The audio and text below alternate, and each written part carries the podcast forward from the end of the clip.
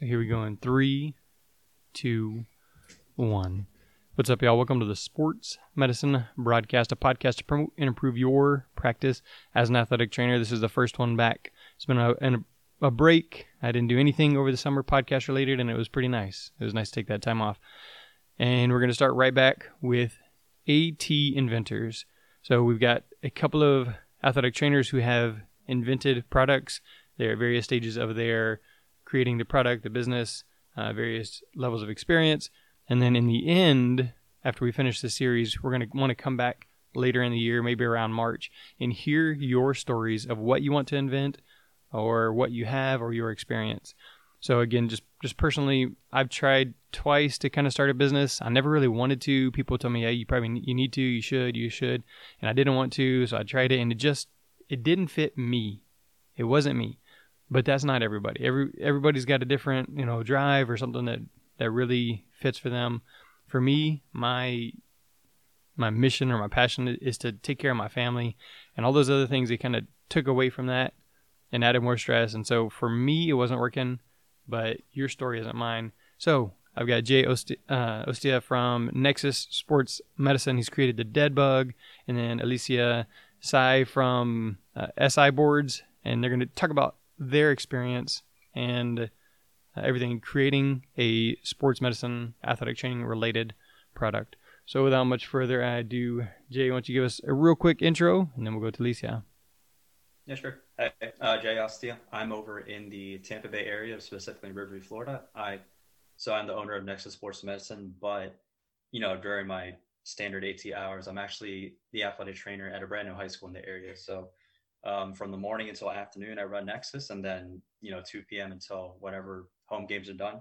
I am doing, uh, you know, I'm like you like you, just a regular athletic trainer to high school as well. So I'm in the field, I'm in the I'm in the turf. I know exactly what's going on. I'm here to you know try to make everything a little better. And, oh. oh, sorry, Alicia. oh, well, I was going off the show notes. Um, Jay, how long have you been in the profession? oh, off that. Yeah, so uh, four years. Uh, this is my fourth year going into it. Um, still a lot to learn. Definitely not perfect. Script, and then uh, something else I want to mention. I did a little bit of time in the Marines as well. So a lot of things that you know, you as the customer base, the AT community will see from me comes from my background in the Marine Corps and also my art background. Before all this, um, actually, I was actually an art major, so AT really wasn't the first thing I picked up. And if anyone who knows me personally, I'm all about design.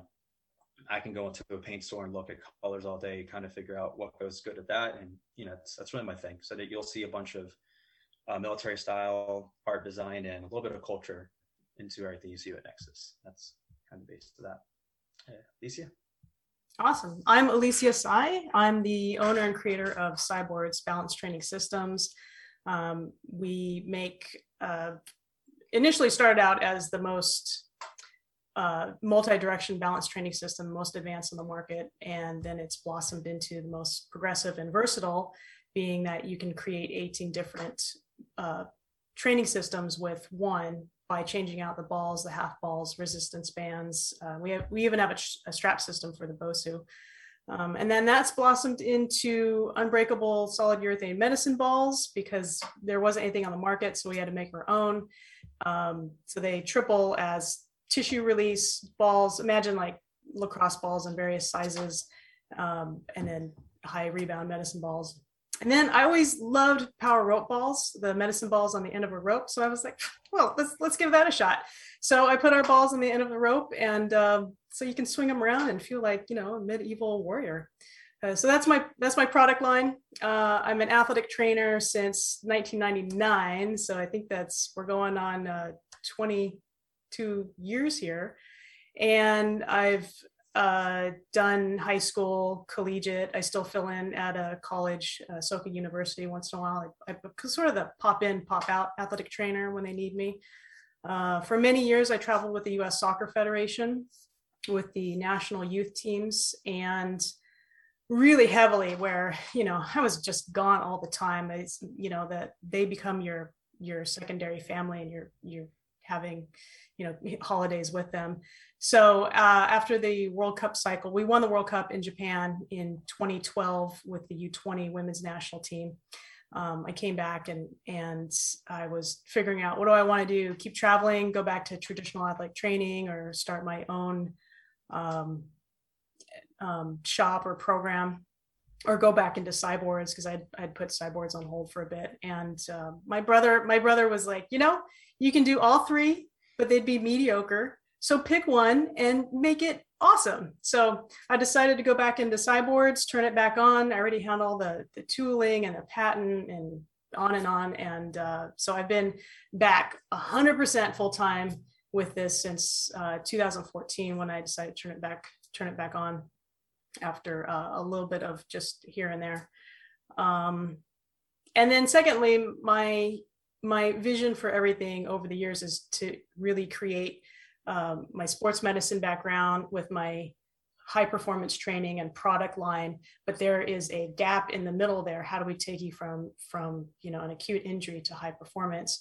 And that's our new program called my steady state where we're really optimizing your athletic performance based on uh, key pillars of health such as your hormone cycle your menstrual cycle digestion toxin elimination uh, how well you're assimilating nutrients when you eat, the gut brain axis, HPA axis, your cortisol response, sleep hygiene, travel hygiene. You know, it's all it's all in there on how we can uh, uh, combine your lifestyle with your athletic performance and really rock both. So we're uh, changing the game of sports medicine and how we treat our athletes with menstrual cycles. Boom, done. That's me in a nutshell. That's a big net. yeah. All right. So I didn't mention at the very beginning, like I said, this is the first one back, a little bit rusty. All right. So this is AT Inventors One. This is sportsmedicinebroadcast.com slash AT Inventors One. So that way you can find links or ways to connect with everybody or some of the show notes from what we've talked about. Because, it's like I said, this is sp- designed to be a three part series. It could be a little bit more, uh, depending on on how things go. But then in the end, or later in the year, we're going to want you to come on and share your story or to get your questions answered. Um, Alicia has been answering questions in the Gather forum, and she's been kind of working on like a little mentor type platform or, or whatever it is to, to streamline that as well because she's been asked a lot of questions. And even if you know you're on the live stream at the beginning, you caught some of the questions that Jay was asking Alicia. Hey, this is what this is what I'm working on. What are your thoughts? And then, you know, just just right there having that conversation. So again, check out sportsmedicinebroadcast.com slash AT Inventors 1 because this is the first one in the series. So the next one will be AT Inventors 2 and then 3. And then if we continue on, it'll the numbers will continue. All right, so we've heard some of your background, where you came from, things like that. So today we wanted to focus on the design and the research of your product. Um, Jay, why don't you start us off? These are your these are your questions. So why don't you have this conversation with Alicia, and I'll jump in as I see fit. Sure. All right. Um. Yeah, I'll ask you, Alicia. What was, I guess, for with your designing your first product, what was the first thing that you wanted to address? Well, I had the idea in 2001. I was working the standard, opening up the PT clinic in the morning and then going to the high school where there's zero budget and your friends are cockroaches coming out of the hole in the wall right? Um, mm-hmm. those cockroaches were so bold they wouldn't even scatter when you come in at 11 o'clock after football. They just be hanging out by the air purifier like hey what's happening you know? Welcome to southern california. Um, but we had uh, zero budget and we had some awesome balance boards. We have we had a voodoo balance board and an extreme balance board at the pt clinic. I was like i got to have this for the high school. I've always loved products um, I've been the athletic trainer student where I would take the manual and read through it and then do every skill that was in the manual and just really love product design and, and how far you can push it. So I was like, I need one of these and there's zero budget. So I had to be creative as all athletic trainers are, you know, you're like inventing all kinds of crazy stuff, all of you athletic trainers. It's just, it's, it's like ingrained in us. So I took an old um, ragged softball and one of those igloo, igloo cooler lids, the teeny tiny yeah. ones. The cooler was gone. Who knows where it had gone? But this is just random stuff. Put them together, Um, it was multi-directional, it was really tiny. The athletes didn't like it. I loved it. I was like, boom, there you go. Uh, yeah. So then I went to grad school. I already had it planned out that I was going to grad school that year. So I put it on hold. I came back and um, after two years in grad school, my dad said, Hey, are you still interested in developing your idea? Here's a book on patent and trademarks. Take a look.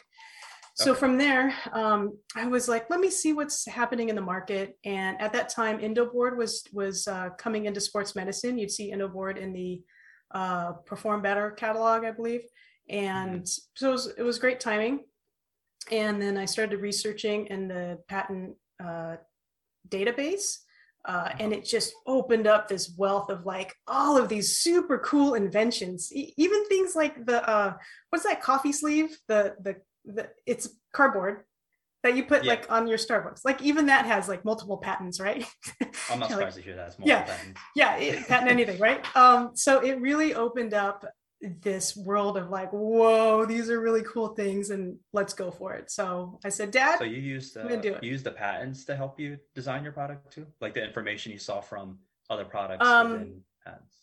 yeah, I I used it more to learn how to write my patent and to see the language and the pacing and you know the the the notes.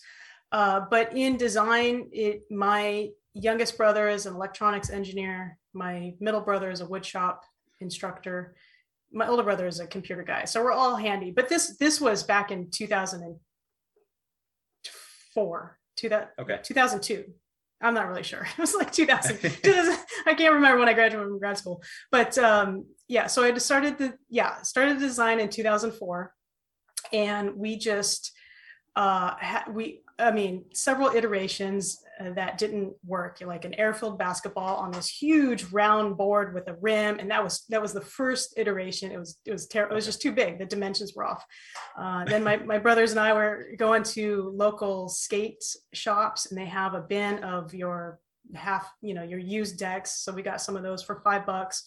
Um, Went to Home Depot, tried to put a rail system on there by using um, lawn uh, irrigation piping and piecing that all together. And eventually it just grew from figuring out the right dimensions to a wood board, somehow creating some sort of railed system.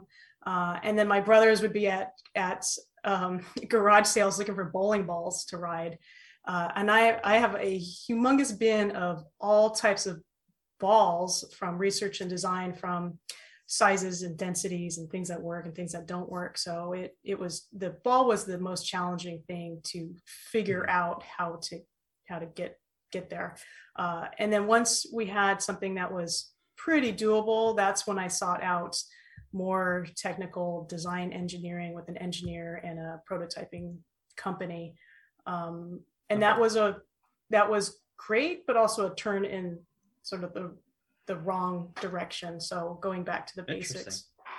Yeah, yeah. There's a there's a lot of uh, U-turns. So Okay. yeah, I that's guess the we'll get beginning to that stages. later then. Yeah. Okay. How about you? Oh, so design for me. Um, so what where kind of my idea started out with not even the dead bug, but just a new style of sling was that, you know, so I first came into the profession straight out of grad school, you know, as a GA at a local high school, actually here in Tampa. And the first sling I had, not gonna name, you know, what the brand was, it just it fell apart so fast. And then Hmm. I figured, okay, um, I've, you know, from my time in the Marines, let me just look up a tactical company that is pretty well known. Let me try that. Um, I tried two or three of them, and I saw that you know the quality is fine, which which which what I expected, but the issue was that it still wasn't hundred percent suited to us. And then I remember just like over my time as a GA, just doing research and research of dozens of different bags, trying to figure out exactly what's going to work for me. And I had arguments about, okay, I'm going to get this one bag just to cover games. I'm going to have another bag to do this, and that's just I'm thinking this is this is too much Yeah. and that's where I kind of figured out, you know, I've I've been drawing for most of my life. Why not just do it myself? Because I've been around all the military materials, so I pretty much understand most of everything that I guess material wise what I could put into it. The issue, as we were just talking about, was dimensions. Mm-hmm. Dimensions was uh, the trickiest part because when going into design, I can't I didn't have to I can't always think about it where what works for me isn't going to always work exactly for everyone else. So that tricky part of coming up with a design for the dead bug itself was just how do I how do I put something put myself into the shoes of thousands of ATs around the world? That's the most difficult part because I know for a fact not you know for all the customers that bought the dead bug, they're not going to find that you know it's exactly perfect to them. But I tried mm-hmm. to at least solve the goal that it was going to suit you know for for the general aspect most people. Um, I think that's still a tough design challenge for anyone to try to suit you know design a product that suits everyone. So and then also the challenge of the dead bug was how do I how do I make this design also suitable for people from other professions, EMS, fire, someone who just as a tactical enthusiast, um, someone just likes to go bag for your everyday carry. Those were the those are the uh, implementations I was trying to figure out. Will this work? And the good thing about you know the dead bug is that I can change it as I go along. You know, and I'm all about mm-hmm. making changes as needed. But that was that was a very very tricky part, just trying to put myself in the shoes of everyone else because you could definitely get um, what do you I guess a little bit of tunnel vision, you know, going into your vision, but you still have to sure, think about yeah. your customer base as well. Right. So yeah, yeah but I'll say so, that that's what pretty much went to the dead bug. Yeah, I mean, the, the overall theme is that we see a need for something in the market to improve upon the current designs, um, to expand what's what's out there, and then secondly, for for our own purposes, like I need yeah. this, I don't see it, so I'm gonna I'm to develop it. Um, yeah. That was definitely for me. I kept breaking equipment, um, and it. I was, and with that, I was like, you know, I really don't want to produce something that I'm going to have to manage with returns and unhappy customers. I'd rather just, mm-hmm. for me, my core values is to just uh, make something that's the best quality, that's going to last forever, and then everybody's happy and I don't have to mm-hmm. go backwards. I can just continue to build my business forward. Um, but yeah, taking what's what's out there, expanding upon it, and making it better. But yeah, for sure, the um, the universal product that's going to fit everybody is is um, is really difficult. Yeah, it's really challenging. Where sometimes you know, like backpack kits are giant, and I'm only five foot four.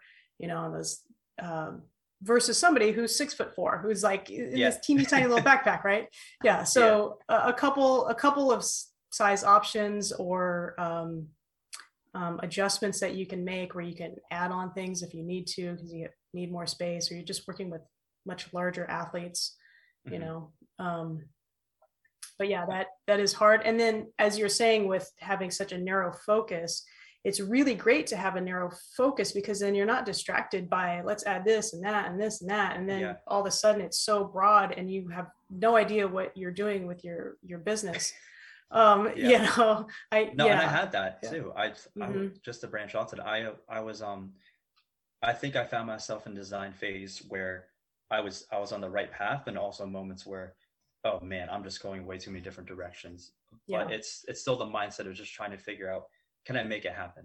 Mm-hmm. Um, and that's where you know the biggest thing I wanted to make with the dead bug was you know all out modular kit. Um, so I know the AT community you won't see as many people do it, so that I think that's something I'm trying to help promote is that with the dead bug you can scale it up or scale it down. Mm-hmm. So I think that's going to take more time on my end to do advertising. But that was that was the biggest thing too. Is just you know modularity is a whole different thing that some people don't really care about, but other people can just find a whole different um, rabbit hole to go nuts with. Mm-hmm. As you said about putting things, adding on, taking off. But yeah, design is well, like like you said, um, I love design too. Yeah, I never as an artist, I it's weird to think about something in an artistic way and then from a design aspect it's completely different and i'll mm-hmm. from from my end of just think of thought process that was the most difficult part in the beginning because at first i was thinking all right how do i make the dead bug dead bug look so cool mm-hmm. then i mm-hmm. noticed no, this is actually gonna. It's not gonna hit the the other goals I have in the spectrum as well.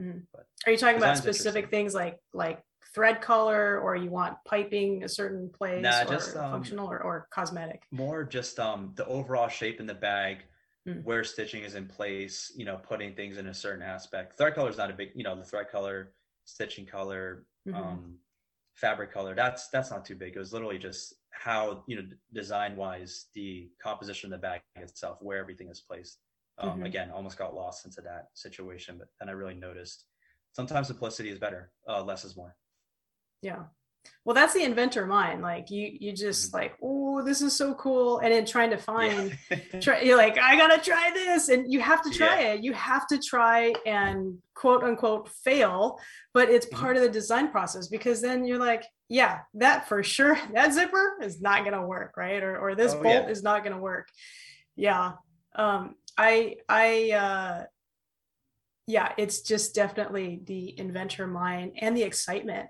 like when Mhm. when you're all over the place you're i don't know you've done your morning meditation you've done your gratitude and you're like you're so open to um whatever's going to come in that's and it i mean it's just it's just great when you're when you're happy doing something it's Yeah. it's great yeah I'll definitely say that you know through throughout the day, even when I'm at work, at home, just I'm always constantly thinking about different product ideas, different modifications to the dead bug, and I'll just mention it, and my wife will just say to me, "Man, you just you're not thinking about this too much," but it's but it's mentally you know it's mentally stimulating yeah just to be able just to do it. It's like you said, it's fun, but it also can get a bit overwhelming. Because I remember, um, you know, shout out to Alicia Pennington. I saw an Instagram post by her, you know, saying some business-minded people thinking about business ideas at night. Boom, they wake up, and that happens to me a lot. uh-huh But again, I'm not Yeah. gonna, you know, I'm not gonna disrupt my wife and right go, go into the, go into my studio here and just start blasting drawings out. But it, it's it's like that for me. For anyone who's watching, it's it's really like that. Just constantly things running through my head. yeah yeah you have that that energy that's where you take the like you have the little pad of paper and you take it out of your pocket you write notes go back to bed yeah Yeah. yeah Let's see where what are we on next on this? Uh, All right, so go- I'll- I'll Alicia, go with this. you Yeah. you mentioned you had uh, basically a team to design with. You had a brother that was a woodshop director, a brother brother that was a metal artist, and another that was an engineer, and then your dad was helping you as well. How much does that play into your story? Well, along the way, I've had the support of my friends and family, and that was one of the most important things to have. Uh, aside from your own personal ambition and drive, having a very supportive environment is really key. Nobody put me down. Was like, you're crazy. This is never going to work, you know, nothing. So that was really key because I, um, I do like I still currently do about 50% of the manufacturing myself. I love working with my hands, but I go to the experts. Um, my rail guys, the steel rail guys, they are experts in tube bending and welding and, and blending that in. So I let the those experts manage that. My urethane guys, like I don't want to, I don't want to learn urethane, right? It's a whole thing. I don't want to learn how to do it. Um, other things, um, so I, I let the experts do what they do to because they're working with those materials day in and day out. Um, there's other things where I have the expertise in and and I finish that. But yeah, if you don't have the support of your friends and family and the closest people to you, it's it's um it's much more challenging to continue to move forward. And people think I'm a little crazy. My brother, my brother Brad, who's a tech guy, he's like, your personal story on on your website is way too long. Why does it need to be several several Oh, pages? Just good. you know. I read the and I was thing. like, you know what? I'm gonna. This is called breaking the rules. This is my. I'm gonna do my core values. I'm gonna do what I want to do. Um, I understand where he's coming from, where people just want like the you know short version.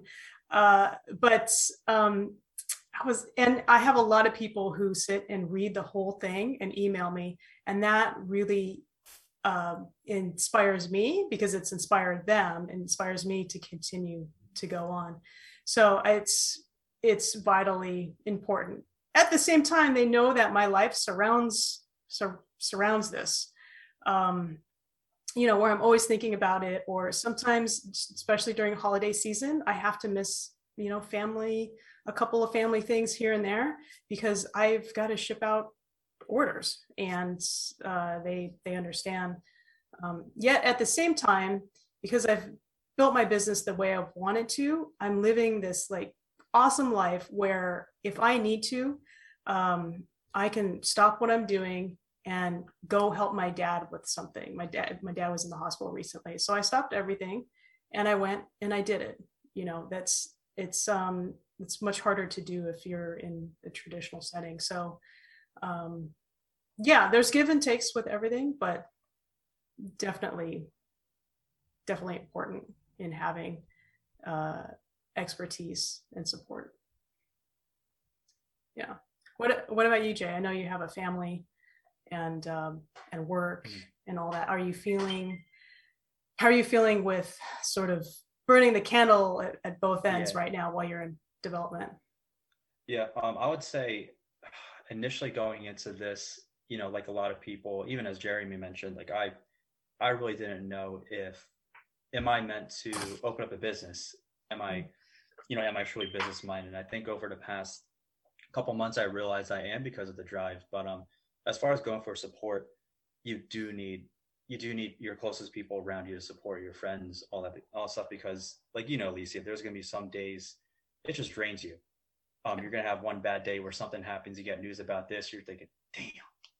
You know, it just it completely it could just completely mess something up. And it's I would say just running a business itself in you know, beginning stages or later stages, just like it's like the stock market. It's sometimes it's going up for a while, some you have a big down, you know, a Mhm. big dip, up and down. But and then like you said with the experts, yes, you need you can't always do everything yourself. You need the right people to help you do certain aspects. Um, like he's you're talking about, you know, an expert in urethane. Um, a product I'm trying to develop uh, deals with metals and plastics. I don't want to go through all that. That's Yeah. it is tedious. Um, I understand nylon's pretty good, some stitchings, um, certain materials like that. But when we were talking about metals, plastics, Kydex, Boltaron, yeah, that's you just you ask questions to the right people, and that's the bit. That's the bit. The coolest thing about having the internet is that yeah, you can just reach out to anyone, you know, about about this little thing, and you know, get information done. But going back to support, yeah, it's it's a huge thing you need. I'll say that probably the who's really been integral in this is um, everyone from the USF and the Temple University community, and also the Marine Corps community. That's Yeah. been it's just been big for me because as you know, someone who came who's um you know those are my alma maters, just seeing that support behind me, and it just it shows that there's a lot of goodness in the AT world because you know we can I think all three of us, Jeremy, can talk about you know negative Nancy's or people that just constantly you know are just you know Debbie Downers. Yeah, it's it's Yeah. going to happen in some aspect, and I know for me going into the future, and even now, a couple you know negativity in certain emails about you know me trying to get bags out, but um, I'm I'm just a one man show, just trying to work everything out. So you do the support is there because you're gonna have those days where just it's not going well. So Yeah, I, I will say that. i- i- if you have negativity around you, um, really consider how to block that energy from you. And a lot of times it's it's their own issue. Like they they they have a they have a thought that they wanted to do something with their life and they didn't do it and they're just you know transferring it onto you so it goes in one ear out the other ear because you know really to be frank about it like i don't care what you think of me um, i am strong with within my own core values and where i'm going. And your opinion of me doesn't make my self-worth right? That drive is within me. So Yeah. um, when you are around that it, it's really important to find a way to distance yourself from it to not let it affect you. Um, people love to give their opinions right? Everybody's always asking me when am i going on shark tank? And you got to do this and you got to do that. And i'm like and you have to just find a way to politely say oh wow yeah thank you thank you for that i will um, keep that in the back of my mind and then i just you know keep walking my dog you know I like how you do that yeah, because I think about the same thing. Everyone's like, yeah, go on Shark Tank, get investors, in yeah I really need to start seeing it that way because I I'm always I, what I usually tell people is like it's just not going to work, and I don't need that type of investor. Yeah, Mhm. and I like the way you approach that. Very quick, and just you can put everything to the side. Yeah, you don't have time. No, No, first of all, first of all, no athletic, no athletic trainer has free time, right? And that that's Yeah. sort of a, a commentary on the profession as a whole. But Mhm. um, you, you don't have time. Like you're too busy over here going, oh my god, I love the idea of this stitching and this this clip and and on and on. I gotta, I gotta, I go get it, and I gotta go find three different vendors to uh, Yeah, to see which one's the, the best one, and then I gotta email them and get the samples in and put them on, and then I've got 15 different versions of, of this and find the right one. Think you yeah. could just do it. You know, you could just do it. You know, immediately yourself. But as you Yeah. know, as we're all our thought process is focused on very specific things. And if something is not on the Mhm. horizon for us or is a necessity, you know, there's no point into pursuing it. Right. So. Right. When you know when those those times do happen when um, you were talking about the sex success going up and down and yeah most people are like you sold something your your your income is just like skyrocketing just whoa just No. woo, straight uphill No, because they don't know, understand. Uh, yeah. Oh my God, the just expenses in general, uh, marketing expenses. Um, yeah for people that are seeing me build, I guess do an Instagram um series of how to you know build out the exterior of a dead bug. No, I have to I have to pay for a lot of things to to market it too, Mhm. or you know this um R and D for new samples. Those Right. those costs moolah. I'm I'm Yeah. throwing in money to get new new colors for a dead bugs and try to introduce it. It's no, it's not you know because I'm selling. We're just going like this. right right yeah so um, as as an inventor you have to know that the success comes with the little bit of the downhill but those are Mhm. those are really important times because the, at least you know at least you know like that that version is not going to work and that just that just comes and being resilient and be able to you know keep climbing up that hill um, is is one of the best things you can do. Just just keep at it. Wake up keep at it and know that you know look if you need some encouragement look at all of the things you've already done. You know Yeah. this is this is part of the process is to figure out what doesn't work keep refining and uh, going forward You know, On the- on the- and as I mentioned in Oh, the go ahead, in the beginning, uh, like I'd started a business twice, whatever, and it just didn't work out for me. But essentially, this right here, this podcast is my product because I I'm pretty sure I was like one of the first athletic trainers to have one, and you know, it's been the longest one. Even though I'm not like selling it, making money, you know, it's used here at the school to help build up the program, that kind of thing. But it's still something that I created that helps other athletic trainers. And so it doesn't have to be that exact way to where I'm going to start a business and I'm going to spend thousands and thousands of dollars to create a product. There's still there's other options if that's what you really want to do. If you really have a way a desire to to help other people's. I just forget that sometimes that since I'm not having my own side hustle, my own second business, that Mhm. that I'm not helping or creating. But you know this this content here helps other athletic trainers as well. So I 100% agree, man. Um, you know, just to touch on that, there's, you know, plenty of people out there doing their own podcasts or doing doing their own whatever series on something. It's it's about if you find something that really gives you a lot of ambition, drive. It doesn't necessarily always have to make money. Sometimes you'll find yourself in a situation where you know somehow brings you income, but it's about you know how much do you really care about it. And like you said, like if you mm-hmm. you know what you're showing into this, yeah, absolutely, man, it, it's working for you. I like it. You know, not everyone has to be, you know build a business at all or not everyone is business minded to go through those struggles you just have to find what you know what suits you exactly Right. i agree Yeah. So so so that goes into Jeremy. Are you happy doing your podcast? Like the the fulfillment, the what have you what have you gained out of it? That's just it's been like you wake up and you're like, yes, we're gonna do a podcast today. Like what is that feeling for you? Uh, well, to be to be honest, like over this summer, I've kind of just been going back and forth. Is this going to be the last year that I do this, Hmm. or am I going to continue it? And I've talked with my coworker here, with my wife, uh, you know, many times. Like I am, I'm a better person. I'm a better athletic trainer because I do this. Mhm. Um, you know, and we all go to sports medicine conferences, and we sit and you know play on our phone or tweet or maybe we're paying attention, but these regular conversations where I get to to interact, I get to ask my questions, I get to have personal like I want to talk about this topic or I want to hear about this topic. It it makes me better. And so I, for the the selfish reason of I don't want to stall out. I don't want to be flat. I'm pretty sure I'll continue the podcast. It may change format. It may be less often.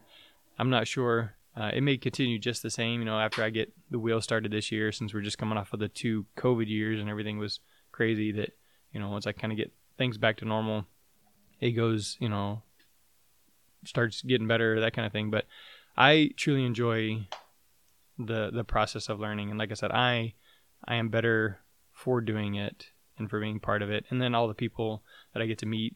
Neither of you I would have interacted with probably if it wasn't for a podcast, and here we are going to do a whole series that's going to help lots of other people. Um, Mhm. yeah i i think the the drive and ambition you have to put yourself out there it's it's really um, it takes a lot of vulnerability to put yourself into what you're creating whether it's a product or a program or a podcast and and you're opening yourself up to other people saying amazing things about you and then and then the small portion of haters that just i don't know the, the poor people are unhappy right? Um, so it, it is very vulnerable to do that. And it sounds like you have found the joy in going through that and making this your own because you can create it and you can you know this is this is your own creation. And when it fulfills you it fulfills everybody else. So you're totally right. You can't you can't be good for anybody else unless you first uh, take care of yourself. And i think within the profession i mean it's a huge service to Mhm. have all of these other um, interviews that you've done and, and avenues of everybody else doing what they're doing in the profession and then uh, pushing us to be better providers for our for the athletes and and whoever comes upon us. So for sure for sure props to jeremy because yeah you're another uh, vision of pursuing on a continual basis with your podcast. Like turn on the mic let's go yeah so for sure But yeah happy for you Thanks. I know one of the questions you guys had in here uh, is how does your product add value or makes your design different? And I know, Alicia, you talked about you don't want a customer service nightmare. You don't want anybody to send it back saying it broke or this doesn't meet Right. the expectation. So, talk a little bit more about the adding value to our you know current level, and then what makes the design different. Yeah. So, uh, in creating a product that's not going to break, you have to use the best materials. Just is. And if you want to use the best, best materials, you got to put some money behind it. Just is, right? Um, and then you have to have the the best people who are conscientious about what they're manufacturing for you uh, to put all the parts together. Know, I have really my vendors are all close here in Orange County, California, or just right out LA, and I have their they're the same vendors that I've had since um, early on in research and development. And I have a very, very close relationship with them. I mean, my board guy, he calls me, he calls me princess. I'm like his daughter, right? and um, that really adds to, they put as much care into what they're doing as I'm going to put into the middle and final stage processes. So for me, that's really important. Um, and when you have when you have a product that you can stand behind you you use it yourself and you're proud of it then that's going to drive you to make uh, a better product so um, yeah if in just in my core values and thinking what it's like for me to have a broken um, product and then go through the whole warranty process. You got to call them, you're on hold forever, you got to fill out this form, you got to mail it in, and then money, time is money, really. I just, I couldn't take that. Uh, and the, the second thing is exceptional customer service. And it, it takes me a long time to get through emails because I'm writing a lot. I'm actually having a really hard, I'm really having a hard time with uh, email overload right now. That's Um, hard. yeah yeah so um, and there are some companies um, and designers where they're fine with having a product that has a lot of turnover because it's a one and done you're going to buy it you're going to break it you're it's fine you're going to buy something else to replace it there are some companies like that and that that's fine that's that's the way they want to do it.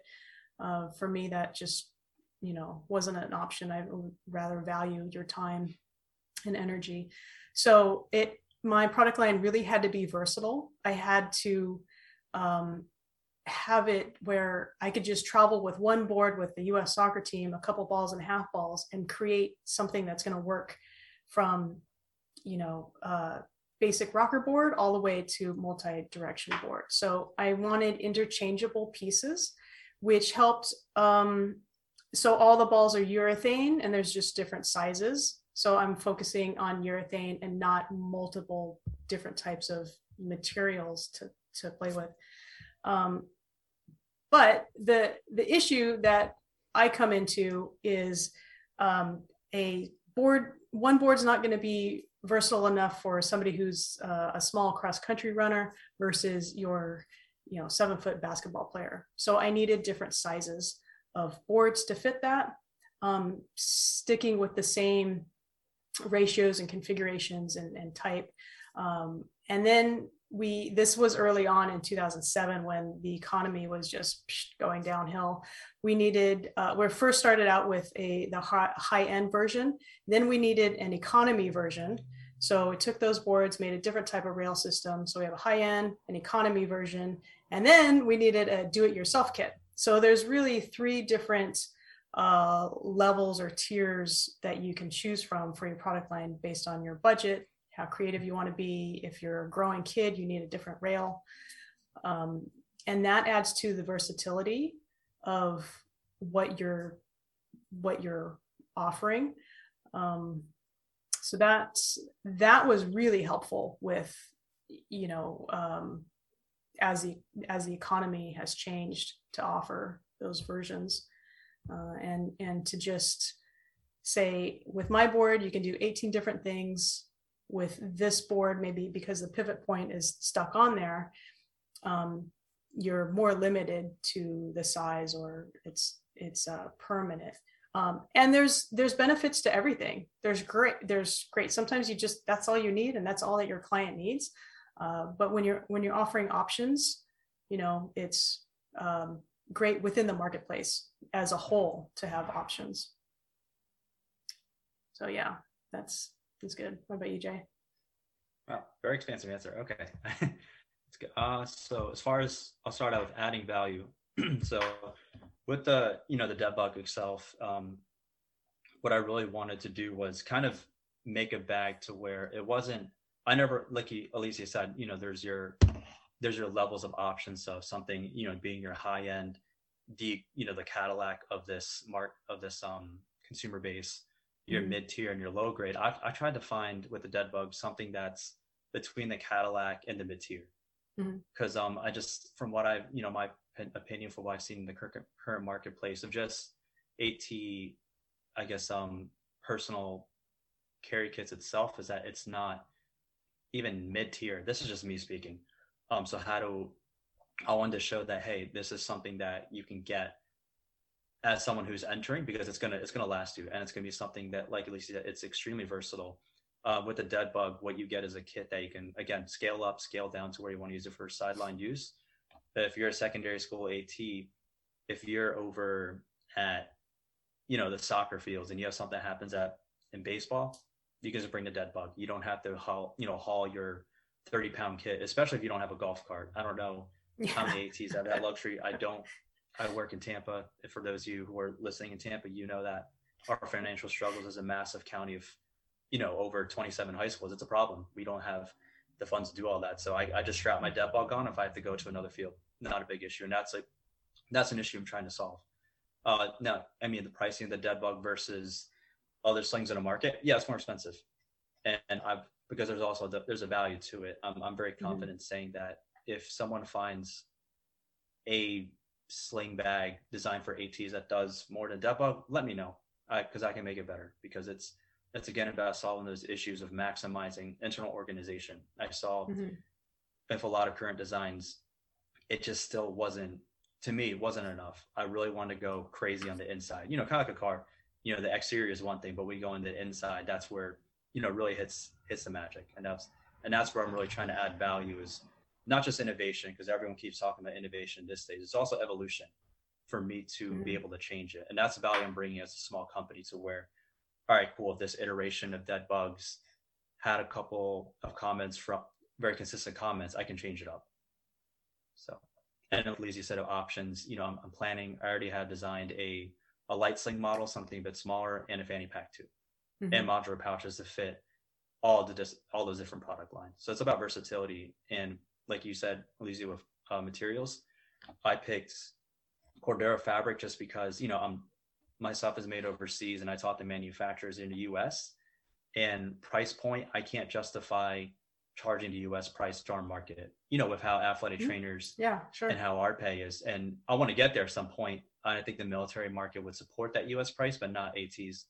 But with the Cordura fabric, um, I made sure I taught them my suppliers, hey, I need your certification from the mill where you get the fabric. They did that because Cordura, from what I understand, I could be wrong, Cordura that you get that's over in, I don't know where all the factories are in the world, but from America, Korea, Japan, Taiwan, if they've Cordura mills in you know Mexico, it still has all the same broad base of how it's made. There's no there's no discrepancies in the Cordura at all. The only change is um maybe five percent off of the the color shade because of how it's dyed, but you're still getting Cordura made in one country is Cordura that's made in the other country, and it's known for having good effectiveness in the field. And that was the reason why I picked that material. So I've I want to I want to pick. You can upgrade the Cordura, which is what I'm looking for in the future, but it's just not there within my realm yet, and also with with my current suppliers. So I'm gonna have to you know do some shopping, try mm-hmm. to figure out how do I make those slight changes and variations. Yeah. Research and design. It all goes Research back to having it does. You know, back back when I started, um, right, this is 2004 or 2005. Um, we actually first started, we had a product, it was three years in development um, with mm-hmm. material, working at a high school at the same time of building my business and figuring this out and tooling and molds and yada yada yada. Um, but back then, I was I was the internet was not all that it is. There was no social media. I was going through the um, the yellow pages. I don't even know if they make the yellow the yellow pages anymore and I was calling people, you know, at that time too, nobody had like yeah. a really um like fancy website right? So i'm calling and i'm like hey can we can we try to make a solid urethane ball? And they're like you're crazy. No way. Next number hey can we try to make a solid you're crazy. No way. And you just you just keep going you just keep mm-hmm. going down the line. And um, you know when somebody says no to you it's an opportunity. They're they're really saving you from um, a work relationship or a material that's just not going to work so take it as a gift from mm-hmm. the universe that it, it's it's part of the process that they're they're saving you from something to get you in into greatness yeah mm-hmm. um uh my urethane guys finally when i found him he's like well, I don't know, but let's try. know, awesome. it was a lot of tries. yeah. yeah. Uh, but um, yeah, so in finding for for inventors, how do you procure um, materials? Like, where do you go? Right, the internet's really great with with pictures and um, ideas and things sometimes i will say that sometimes the the people that manufacture things um, because they've been doing it for a really long time their website isn't always up to speed with the new fancy website so it you're looking not. at you know like beta version right um, but um, I remember just wandering up and down the Home Depot aisles, just looking at everything and going to specialty hardware stores where uh, they have more bolts and nuts and fasteners and everything that you can dream of, and just touching everything and like, is this going to work? I don't know. Yeah. You know, if you don't have to reinvent the buckle and you can find it, then then that's great. But you know, if you're interested in in in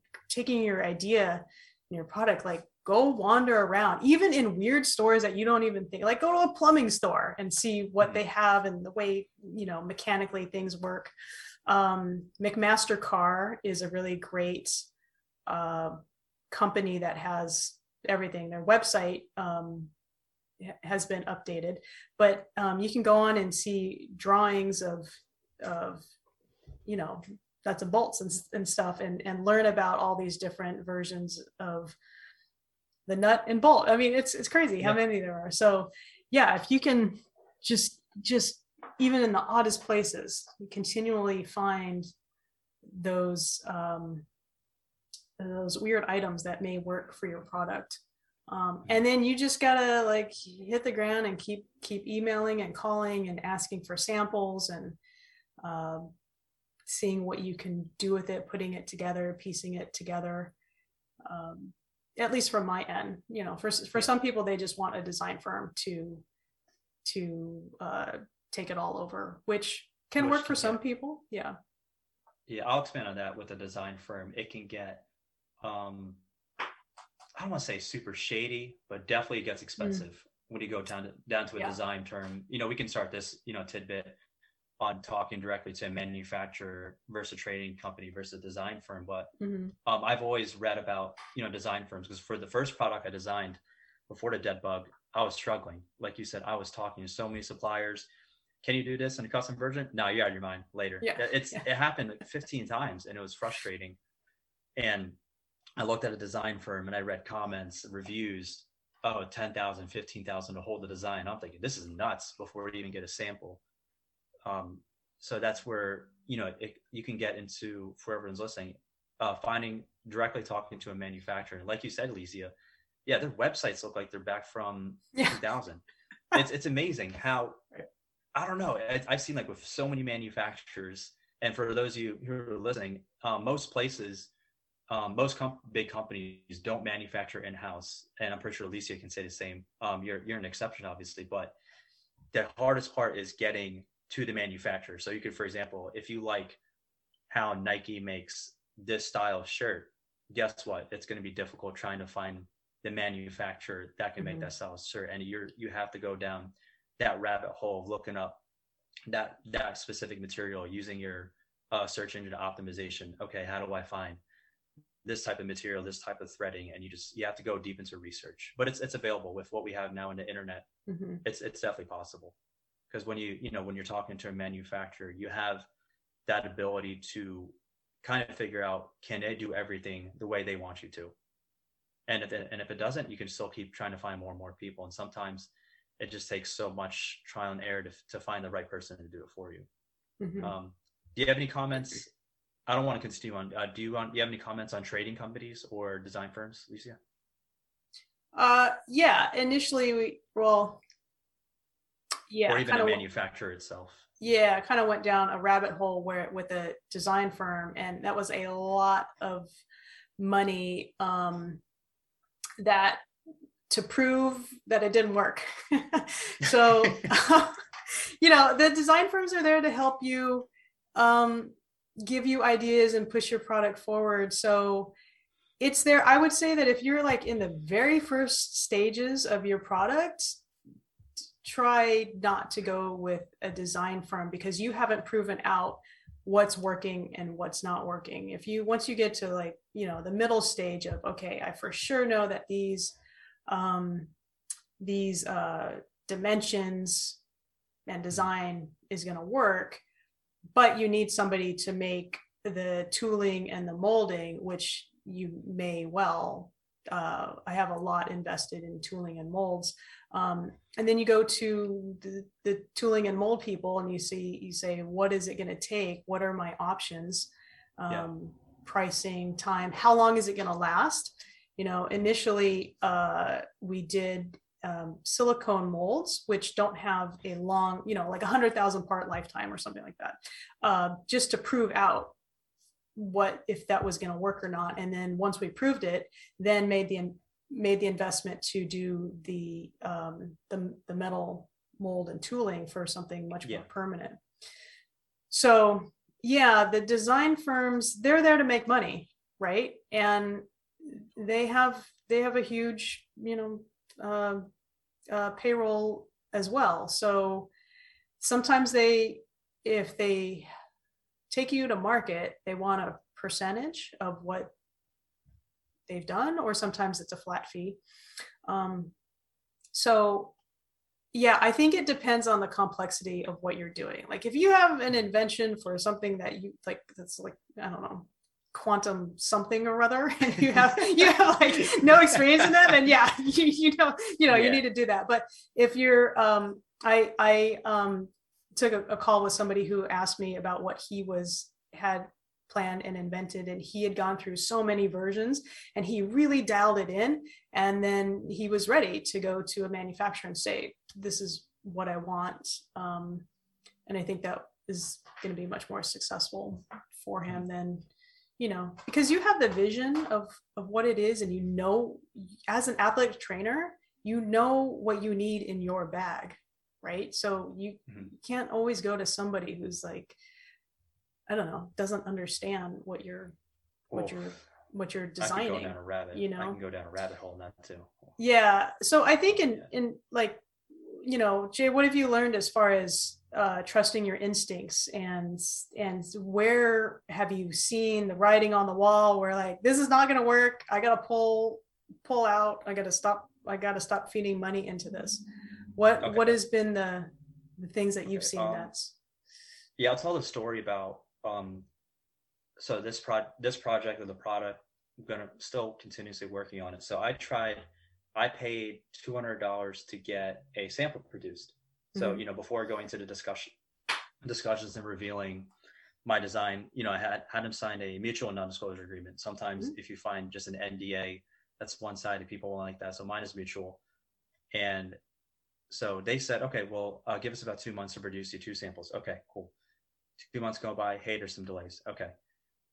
Another two months. Hey, what's going on? Same answer, same BS answer. Another two months later, nothing.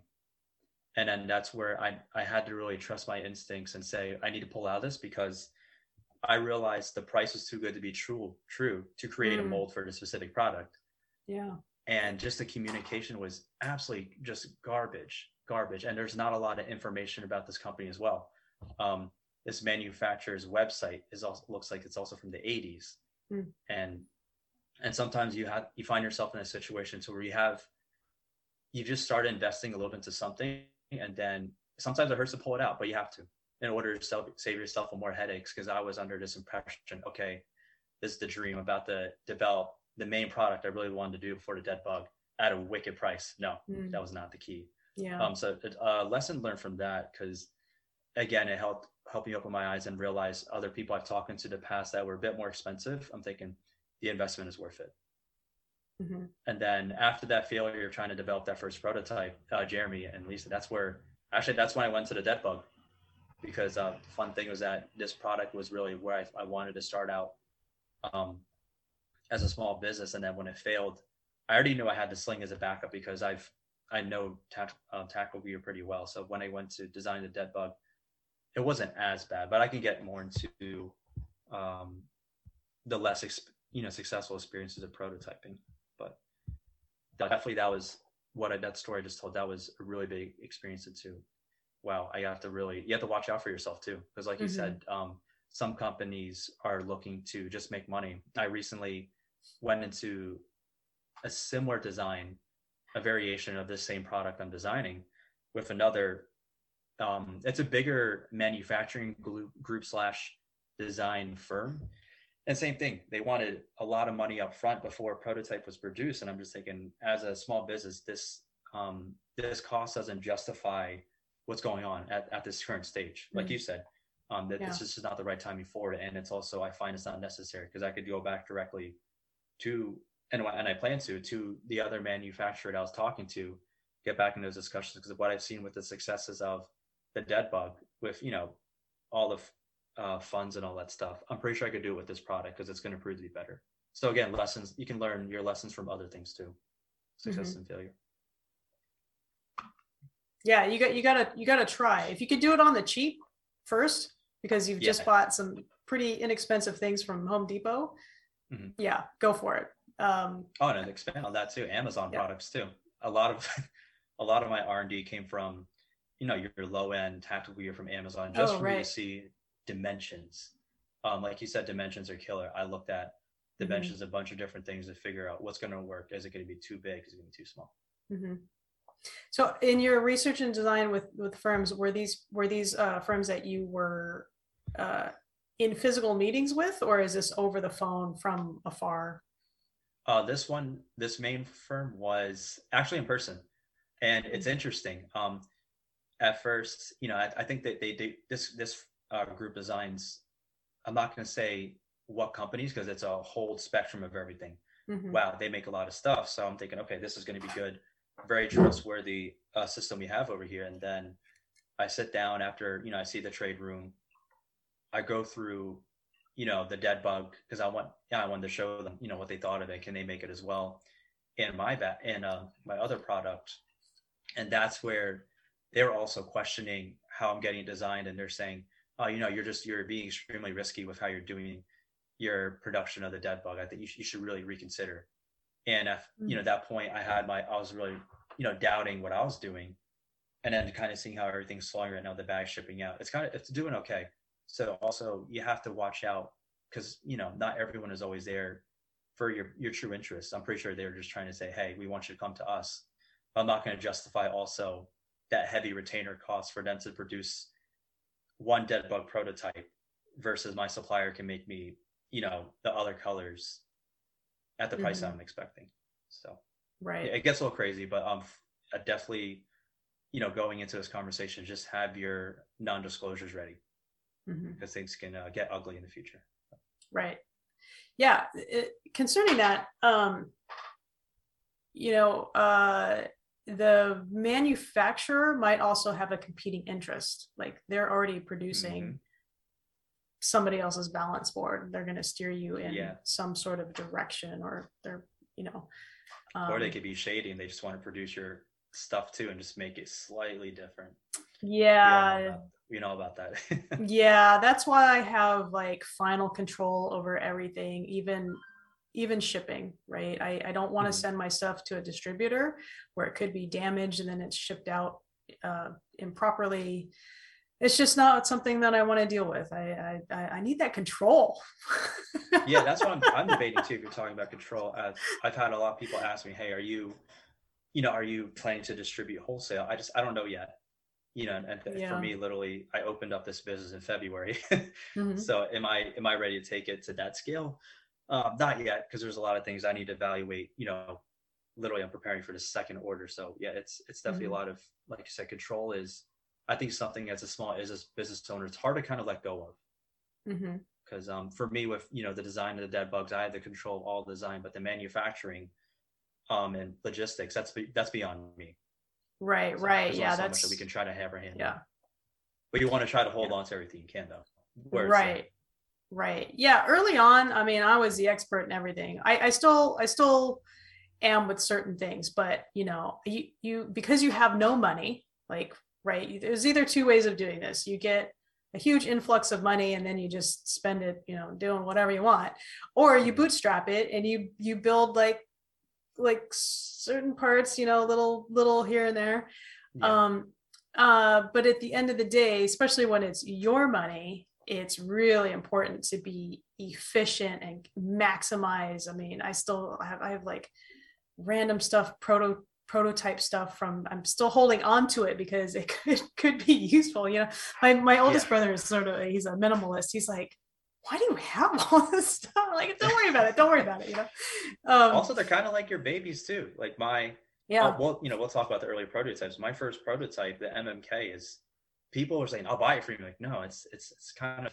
right. even though I consider yeah. it a big, it, a, a massive failure, it's just it's still my baby because it was the first thing I ever got a working, full functioning, you know, product. It's you know it's it's a part of me. It's a part of the history. Mhm. All right, so so let me jump in real quick on Yeah. the Yeah, go Jeremy. Facebook on the Facebook Live. Rob hey rob Reb, Reberg, Rob, what's up? District Two. He said they're offering an, a new innovation and entrepreneurship grant where members can get up to five thousand dollars. So check that out. NATA. I've got a link. He's put a link on the Facebook Live, so definitely check that out. Sure. Uh, I'll include it in the in the show notes and on the post uh, going with the blog. Um, Okay. so we've covered a lot Yeah. as far as the Yeah. design, um, and I, I think there's still a ton more to get to. And so I actually have to head over to athletics. Um, and so we're going to continue this. And if you know we need to pick up on research next time we come back, then we can do that. And if we need to wait in, you know, if we've covered that and move on to the next topic, again, this is about you guys having a conversation, helping everybody that wants to invent or create a product, and giving them as much of an opportunity to learn and get answers as possible. So, uh, with that being said, Jay, why don't you give us a way somebody can reach out to you, Alicia the same, and then kind of a, a closing up thought until we meet again. Yeah, sure. Um, easiest way to reach out to me, I do most of my, I guess, social media communications through Instagram. So Nexus, N E X U S dot sportsmed. I'm on Twitter uh, at nsportsmed, and then um, at Gmail, nexus.sportsmedicine at gmail.com. Uh, Instagram, if you DM me, I'm more than happy to uh, personally answer. I'm not the type of person I'll say no DMs. I, you can DM me. I'm happy to talk. So.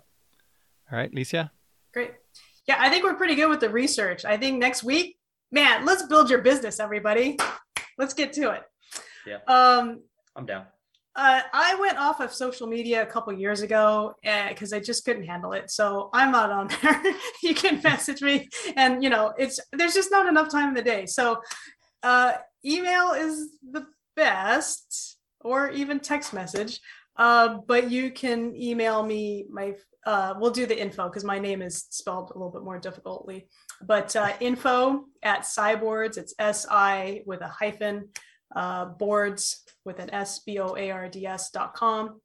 Um, yeah, uh, call me, text me, you know, whatever. send up, send up a you know universal message. But um, yeah, this has been really fun. I think it's really interesting that um, because I've been with SI Boards for so long, and I'm on sort of I've been through a lot of the process and have my product. So I have I have my um, my perspective as an older business owner, and Jay's coming in from more fresh, like it's more fresh of everything that's happening. so yeah, yeah, right, right, right. I got I'm like geriatric, right? Um, so compared compared to yeah. Um, so I uh, thanks for the comment on the the grant. Um, yeah, all right, inventors, let's get you out there. Let's let's take it. You know, let's let's see what you got. I'm really excited to see what uh, what other things um, people have in their in the back of their minds that they want to put their their passion to. Yeah. Yeah. yeah. It's a whole um it's a whole market ready, you know, ready for people to get into. Just a, a last closing comment. I know a lot of, you know, the sexy thing you'll see in AT business owners is, you know, private practice, recovery centers, and mm-hmm. doing your own AT services. You can, you don't need to reach out to a super big company to help develop something where, you mm-hmm. know, Alicia and I are here to show you that you can do it on your own that we are you know resources i'm happy to help you know someone talk about it it's not all about you know just doing exactly what everyone else says if you don't feel like private practice for you let us know we can see you know there's other ways to approach this.